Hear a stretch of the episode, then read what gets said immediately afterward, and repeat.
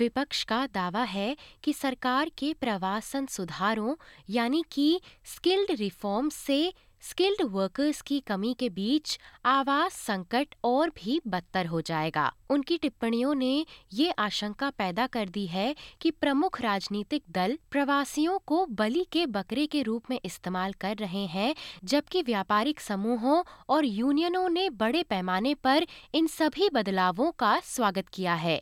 सरकार की योजना अगले दो वर्षों में अंतर्राष्ट्रीय छात्रों की संख्या कम करके और अधिक स्किल्ड वर्कर्स को आकर्षित कर प्रवासन को आधा करना है। इसके लिए स्किल इन डिमांड वीज़ा में परिवर्तनों पर ज़ोर दिया जा रहा है।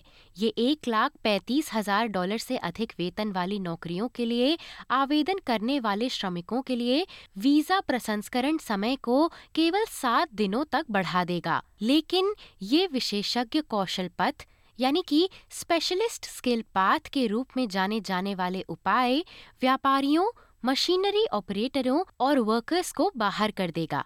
इसके बजाय उन्हें धीमे वीज़ा प्रसंस्करण समय वाले आवश्यक श्रमिकों के लिए एक अलग स्ट्रीम के तहत प्रवेश दिया जाएगा। विपक्षी नेता पीटर डटन का कहना है कि ये एक गलती है।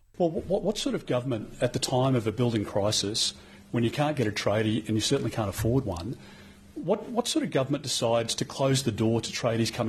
sort of? Uh, It's completely the wrong decision, and it's going to have a negative impact on housing affordability, the complete opposite of what the government's promising. Master Builders Australia की CEO Denita Wawn ने इस समग्र रणनीति का स्वागत किया है लेकिन इस बात से वे जरा निराश भी हैं We're of the view that that was unnecessary, but willing to work with the government. Uh, but it's disappointing as we get to look at more of the detail of the report, coupled with the minister's re- um, response to questions in her press conference yesterday, that we would have to prove there is a shortage. Well, I think we've already done that. Uh, that it's still going to be an uphill battle for us to meet the numbers that we say we need. Federal सरकार का लक्ष्य 2025 तक net प्रवासन यानी कि नए आगमन और जाने वाले लोगों की संख्या जो कि पिछले वर्ष पाँच लाख दस हज़ार तक थी घटाकर दो लाख पचास हज़ार करना है। हालाँकि विपक्षी नेता पीटर डटन नेट प्रवासन को छोड़ पूरे प्रवासन यानी कि ओवरऑल माइग्रेशन पर ध्यान केंद्रित करना चुन रहे हैं। by 130,000 people, over 1.6 million people over the next five years. That is going to put huge pressure on housing. Greens नेता एडम ब्रांट ने श्री डटन पर प्रवासियों पर गलत तरीके से आरोप लगाने और सरकार पर गठबंधन के दबाव के आगे झुकने का आरोप लगाया है migration hasn't caused Labor's housing crisis It's Labor backing unlimited rent rises, unlimited interest rate rises, and not building enough public and affordable housing. That's what's got us into the housing crisis that we're in. But now, Labor has joined the Liberals in blaming migration for the housing crisis. Stop trying to out tough Peter Dutton because there's nothing he won't do. वहीं Federation of Ethnic Communities Council of Australia के Carlo कार्ली का कहना है There's a lot of people in this country that want to scapegoat immigrants and scapegoat our migration policy, and that really has to be resisted. The reason for these reforms is because the previous system was broken, the previous system needed to be to be tightened up, um, and I and I, and we believe that the paths that have been um, highlighted in, in today's announcement are, are really positive. Immigration विभाग के पूर्व सचिव अबुल रिजवी का कहना है कि गठबंधन ने प्रवासन में तेजी लाने में योगदान दिया है In many ways, the boom in net migration was partly the fault of the coalition. The coalition government in uh, early 2022 introduced a whole range of measures to put the, f- uh, put the foot to the floor on immigration, and as a result, immigration numbers, particularly students and working holidaymakers, boomed very quickly.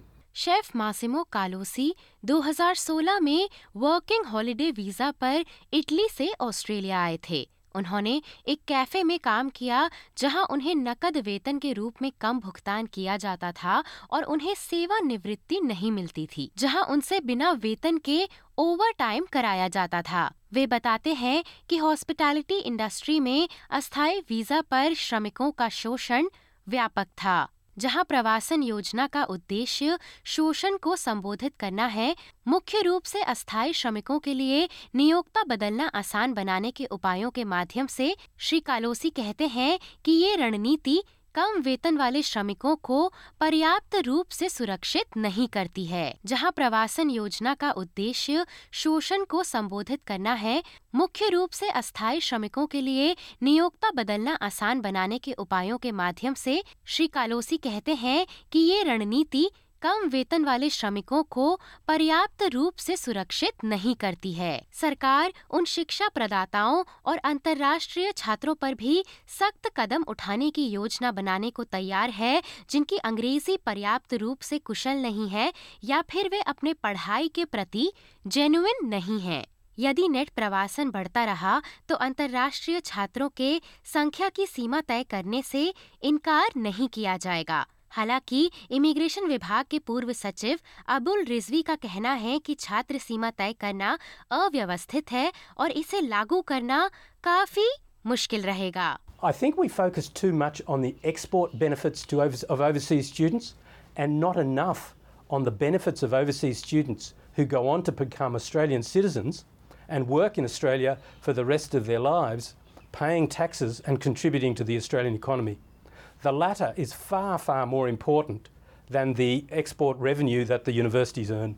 And I think uh, it's time for the Australian government to turn around and make that clear to the Australian people. इन परिवर्तनों पर प्रकाश डालते हुए migration agent सीमा चौहान बताती हैं They'll increase the English language requirements for international students and as well as for postgraduate visas. Each will be increased by 0.5 in terms of IELTS. That's what they've indicated. When that comes into practice is another another thing. But that's what they have said. So higher language requirements, a little higher. It's not that high. 0.5 is not that high, right? We have a genuine t- temporary entrant uh, requirement, right? Currently, it is that's what it's called, genuine, genuine temporary entrant, uh, where they assess that the student is coming temporarily, right? So they will need to prove you're coming temporarily. So that they announced earlier as well that they're now going to do a test called genuine student test. So that had been announced before. It's been it's been re-announced again, is wh- what I would say. There's couple a couple more things. Is what they're going to have is the students are on shore. They're going to be more stricter or stringent um, restrictions for them to keep applying for student visa on shore again. I think what they've announced is that you might not be able to get back from a temporary graduate visa again to a student visa. So you can't continuously keep staying on a student visa. SBS news के लिए इस खबर को आप सबके सामने प्रस्तुत किया है भव्या पांडे ने